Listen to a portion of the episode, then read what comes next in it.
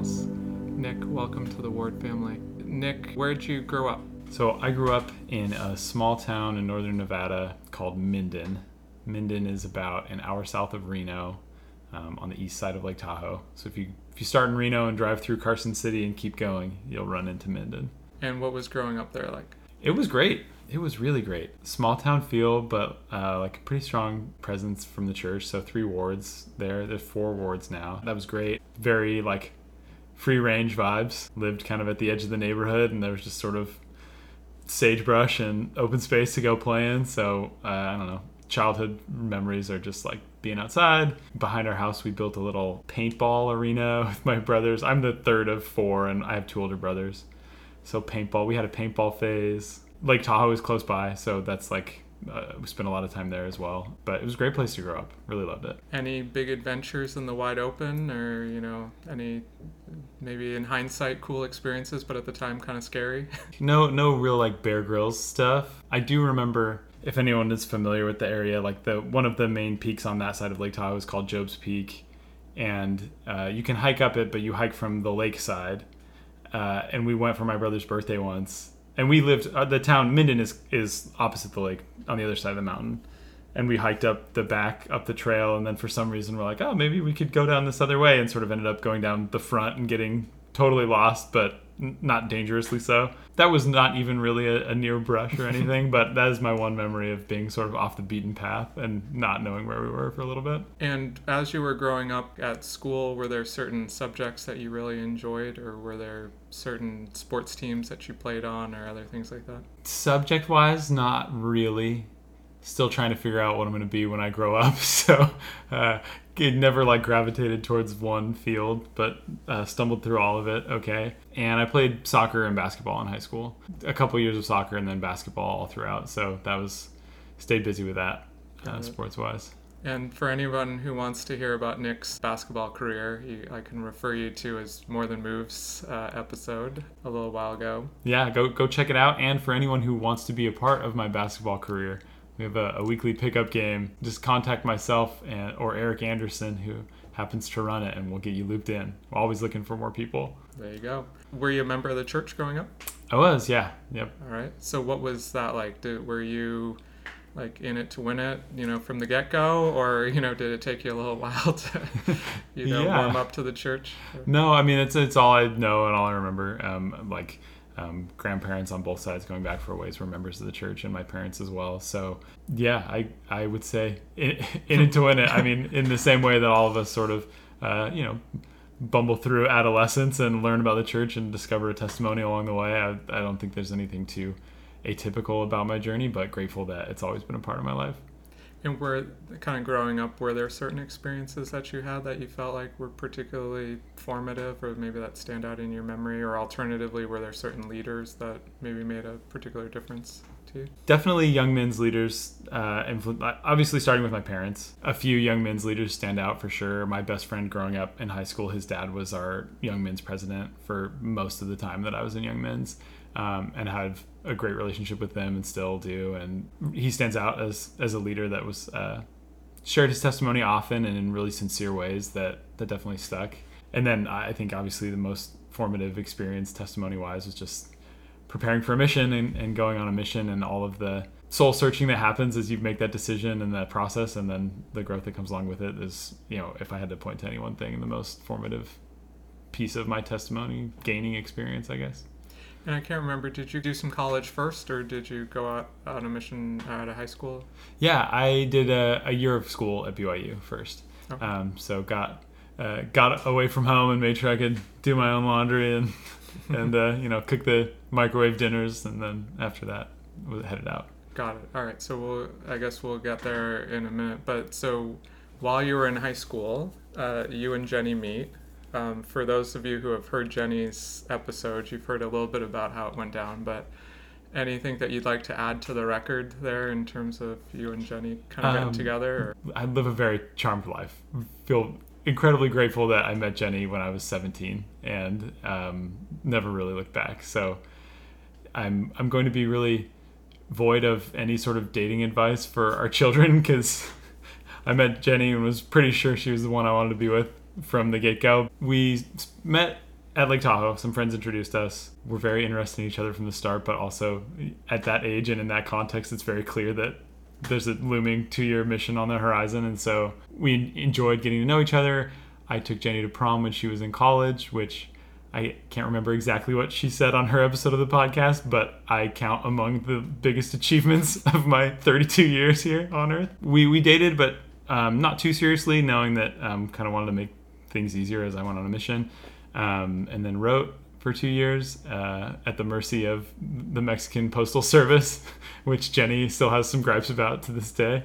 And then got home. Uh, I went on, I think, one date other than with Jenny in that time after I met her, and it was like a, all the experience I needed to be certain that uh, Jenny was the one for me. In terms of when you first met her, and then as you were getting to know her, like what were some of the things that kind of stood out to you about her, that you know, kind of where you kind of felt like, oh, maybe she's the the one for me.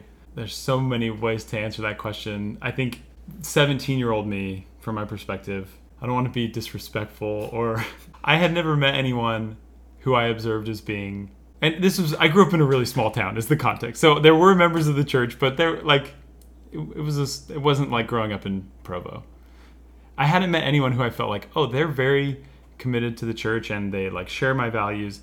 And I also find them to be hilarious and fun and vibrant and just like really engaging and Jenny was all of those things. And then, you know, on top of that, just beautiful and wonderful and shared the same interests in music and she liked to play basketball and like I said, I'm I have no dating advice for anyone cuz I felt like I met my perfect match real easily. And in terms of going to BYU, was that just the expectation like kind of within your family or was it because of the ch- kind of church connection or what and what kind of led you to BYU good question. There's some funny stories here too. It, I think it was like what like you described. BYU makes a lot of sense if you're able to go and I was able to go just in terms of being both a great school and very cost friendly and also um, just yeah really wanted to be among a broader group of members of the church it was the only school I applied to shortly after I started dating Jenny her sister's husband, who I barely knew at the time and is now one of my best friends in the world,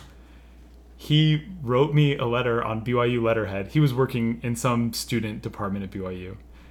He wrote me a letter on BYU letterhead that basically said like your admission has been rescinded.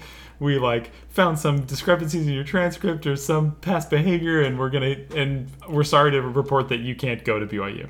And I like totally bought it. I opened the letter I read it. I remember reading it in my room and thinking like, "This is it. This is I, I can't go to college. I didn't apply anywhere else. It's March. Um, like it's over." Uh, and he he wrote the letter to be progressively more ridiculous until you sort of turn the page and realize it's a joke. And I spent five minutes thinking about how I was going to tell my mom I'm not going to college. Um, and then I flipped it over and it was a joke. And like for those five minutes, I really wished I had considered other options. Thankfully, it was a joke, and uh, I felt, if anything, sort of more welcomed into the group having been pranked like that. But uh, that was the best prank that's been played on me to this day. And so once you figured out that your offer of admission had not been rescinded, what did you end up studying at BYU? I traveled around a lot of majors. My freshman year, I took it like Econ 110 Intro Economics class and thought that was really fun and super hard, and there's no way I'm going to want to go do that. And I, I just felt intimidated by it, which is a, a regret because then I spent a couple years shopping around every other different major before saying like mm, maybe I could do this, and then I went back and studied economics. So. And was there something about economics that initially attracted you, and then maybe now that in hindsight, you know, was the right fit for you? Yeah, I think economics is super fun just because I like the idea of all sorts of unintuitive relationships that you learn about when you study economics and the fact that like the field can be applied to everyday behaviors everyday phenomena that you observe that um, you might not think about otherwise. So enjoyed that. I mean, if, if anybody went to BYU and when I went, give or take 10 years, they might have taken a class from um, Professor Curl, who teaches this intro economics class. And he's this really intimidating persona, but very engaging and gives um, sort of interesting lectures about different econ phenomena. And uh, was kind of hooked by that. Kept it at arm's length because I felt it was like beyond me for a while and then went back and studied it not to come across as like, oh, I'm so smart that I studied economics because I think if I could do it, anyone could do it. But like, I was just sort of intimidated by it at the beginning. And you went on a mission. It sounded like it was to Mexico. So where in Mexico? Uh, so I served in Veracruz, which is if you sort of if you start in Mexico City and go east till you hit the coast, you'd be in Veracruz. And what was that like? It was great. It was awesome. I, I think feel very uh, pampered to have gone to Mexico just by virtue of like the people there are so welcoming to any any message about Christ. Um, and so it was great. Uh, really, really felt super welcomed for the most part. I, I think one time someone threw a tomato at me and I felt like, oh, this is great. Like I got persecuted a little bit. I feel like this is what's supposed to happen, but otherwise, like, um, it was really wonderful. It's a it's a beautiful green state, um, like really really cool natural beauty, and uh, obviously met lifelong friends there. So it was wonderful. So is it a more rural area, or is it still bigger? I mean, not, it's not going to be as big as Mexico City, but Yeah. you know, like yeah, what was that like? Yeah, I should know more facts about this. The city of Veracruz is a, it's a coastal city, um, and that like port city is is fairly large. It's like near where Hernan Cortez landed when he like came to the Americas, and his house is still there. It's like decaying and cool. Um, but there there are a few big cities there. I think there may be two temples now in the state of Veracruz. So like it, fairly large cities, but also I, I served in um, those cities as well as like spent time in tiny towns where we met in a house and had a small branch. So I, it was it was good to get like the smattering of both. I think. And were there any particular investigators or particular experiences from your mission that kind of stand out in your memory? There's lots. A few come to mind. I think one that I had one opportunity to teach in, in an entire family that joined the church together as a family. Um, and and that was a really great experience. Um, and it included like the father was just really excited about the church, but also was a smoker and was, had been trying to quit for a long time. And just having the opportunity to teach the whole family together, watch their father work through the process of, of quitting smoking, which was a challenging process for him, and then be baptized together. That was really fulfilling. Um, but also, you know, many other experiences, like even, you know, that, that, that one stands out in my mind just by virtue of being able to, to teach a whole family together. And then how about your own experience on the mission? Like, in what ways do you feel like you grew, expanded your testimony, or maybe expanded your worldview, or just matured as an individual? Yeah. I mean, yeah. What kind of impact personally did the, did the mission have? too much to to squeeze into to one podcast, but um, a couple things really stand out. One big takeaway was learning that I could really get along well with anybody. You learn that on a mission just by virtue of having a companion, and you have you know 15 or 18 or however many companions over your mission, and you're de- you're bound. It's a it's a large enough number that you're bound to get a few people whose interests are very opposite of yours, and some of those people who I was companions with just became really good friends to the point where I was like, I thought I had no idea I could like you this much and disagree so much with the way you act and, and your preferences. Um, so that was a really good thing. And I think the other thing is it's just challenging. Like missions are really challenging. And my freshman year of college leading up to my mission and the beginning of my mission just felt a ton of anxiety and pressure and stress about these two years that are ahead of me. And I think the biggest thing, one of the biggest takeaways and learnings from that was uh, you just keep going and you keep praying and you keep asking Heavenly Father for help. And the phenomena of like, this is a podcast, this is a tell all. The phenomena of being like crying yourself to sleep that first night in the MTC and just thinking, like, this is how am I ever going to do this? And then just like one day after another, continuing to work and continuing to pray and just feeling like that stress and anxiety slowly fell away until one day you're kind of walking around in Mexico thinking, oh, like, I'm, I'm quite enjoying myself. And I, I, I feel great. I don't feel any of that stress and pressure. Um, that experience has been really foundational just as, you know, after the mission, you get married and a job and kids, and you hit so many similar experiences where you feel that same type of like wake up before your alarm clock anxiety and remembering, okay, I just, you keep putting one foot in front of the next, you keep praying and you keep asking for help and it comes. So I think that is like another real big takeaway that my mission was a foundational experience for me.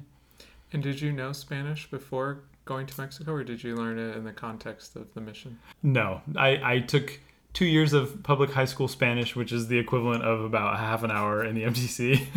so uh, yeah, no no Spanish, but um, enjoyed learning Spanish a lot and taught Spanish at the MTC when I came home, and wish wish I did more to keep my Spanish up currently. But uh, something it's kind of one of those perpetual goals of like I need to continue to try to keep it up. So you got back, you and Jenny start dating again, and then eventually get married, and you graduate, um, you know, kind of in economics and all that. Just remind me what brought you guys out to the Bay Area? Let's see, I was in school, took a leisurely five years to do it with a two year mission in the middle. Uh, and once I sort of decided on economics, I was thinking, oh, I really like this. I, I kind of enjoyed teaching. I was a teaching assistant um, in a few classes and thought, oh, maybe I want to get a PhD. Um, and so was on that trajectory. Um, was taking more math classes to try and get ready for that. And at some point, somebody stopped me and was like, you know, when you get a PhD, like, it's not actually a lot of teaching. It's like a lot of research and a lot of being by yourself at a computer. And it was like, oh, okay, maybe this is a bad idea. So I sort of pivoted and was like, okay, I've studied economics. I like the sort of research nature of this. Um, I like the, these types of questions, but I don't want to do a PhD. And ended up doing kind of the next most adjacent thing, which was I, I started working for an economic consulting company um, after college that did research support for expert witnesses. So answering similar economics types questions, but um, working in teams and a lot more collaborative and just uh, ended up being a good fit. And that job was in Menlo Park. So we moved to Menlo Park uh, in 2016, right after our oldest daughter, Rosie, was born. And we were there for four and a half years um, working at that job. And then spent a year in Nevada during COVID. Went there thinking we'd be there for a few days, stayed a lot longer. I think Jenny may have covered this, but, and then switched jobs around that time to uh, another job out here in the Bay Area and moved back kind of as COVID was well as vaccines were rolling out and returning to work was starting to be a thing, and that's when we moved here to Mountain View. So that was about a year and a half ago. You're now a dad, um, three girls. So what's that been like in terms of you know both getting married, but then now starting a family and stuff? So great. It's been so great. It's been such a ride. It's weird to think Rosie turned seven a few weeks ago, and you're like, wow, seven years. How that's flew by, but it's been so good. We like tremendously lucky to have three wild, energetic, fun, crazy daughters, and to watch them grow up together and start to form friendships. Um, it's the best. It is. It is the best. Every now and then, people will find out that we have three girls, and they'll just like sort of look at me and say, "Were you trying for a boy? Like you were trying to get a boy, right?" I'm like, "No, of course not. We got a good thing going. We have like this fun group. They're um, they're great. It's just every day is." Hilarious and challenging and our house is never clean and they're they jenny, jenny, and i like to say they fight hard and they love hard but um, it's great. There's just nothing better. As you go forward in time are there you know when you think back on maybe your own childhood and you know some of the things that maybe your parents tried to instill in you are there certain things that you're hoping to kind of instill in your own kids or you know when when they become adults and they kind of look back they might say oh i'm really glad that you know my dad helped me learn blah or you know help me know blank. It feels like every few months i have another new occasion to call my parents and be like thank you for for dealing with this thing that i'm now dealing with that i had no idea how challenging it was. But there are lots of things. Obviously like want to pass down a testimony of the gospel and want to pass down a relationship with christ and that's that's top of the list um, I think there there are other things. I grew up in a home where my mom really emphasized music. Um, she plays the piano really well. She taught us to play the piano, um, and want to try to pass that down and make music a part of our home. So we've been Rosie. Rosie just started taking piano lessons from my mom, which is pretty cool. Uh, they do like a Zoom piano thing, and then I sort of try to give some guidance with my meager skills. But uh, that is one thing that comes to mind is like, oh man, I remember being so frustrated with my mom when she was teaching me piano and thinking like, why is this so hard? And now trying to help Rosie and thinking, oh man, this is so challenging to be patient. Um, but that's another one. I think another one also is just like trying to be outside as much as possible. Like I feel a lot of anxiety and the things that keep me up at night about the world that our kids will grow up in versus what I grew up in, where you know uh, ubiquitous screens and smartphones just weren't a thing when I grew up, but they have totally become, you know, omnipresent now in the world our kids grow up in. And that's a fact. You can't change that. So you have to learn to live in that world. And when I think about growing up, I just spent a lot of time outside. My dad, when we were young, like bought a whitewater raft and took us rafting, and that was a big part of what we did. And just like like I said, you know, paintball or whatever it is. And so trying to trying to keep up with that and as much as I can of just keeping our kids outside. And uh, that's that's something that I would really like to pass down is just like them enjoying being outside and spending time outside. Those are a few of the many really great heritages that I've been given from my parents that would love to try and, and give to our kids. Well, there's just a lot to look forward to, and um, you know, just a wonderful family that you have. I don't, I know one of your kids better than the other two, but if she's any sign, I'm sure all three of them are a ton of fun. And um, so yeah, so uh, Nick, thanks for being on today, and you know, hopefully people who don't know you in the ward yet, or maybe don't feel like they knew you as well, you know, will kind of come and say hi or you know, this will kind of spur other conversations for you within the ward. So thanks again for doing this. Yeah, you're welcome. Thank you. I really appreciate it. And hopefully some people will also take you up on basketball as well. Yeah, come, that's in their wheelhouse. Come come play basketball. Come hang. Even if it's not in your wheelhouse, come hang. It's uh, with all all that is required is uh, desire. No no talent necessary as evidenced by me showing up.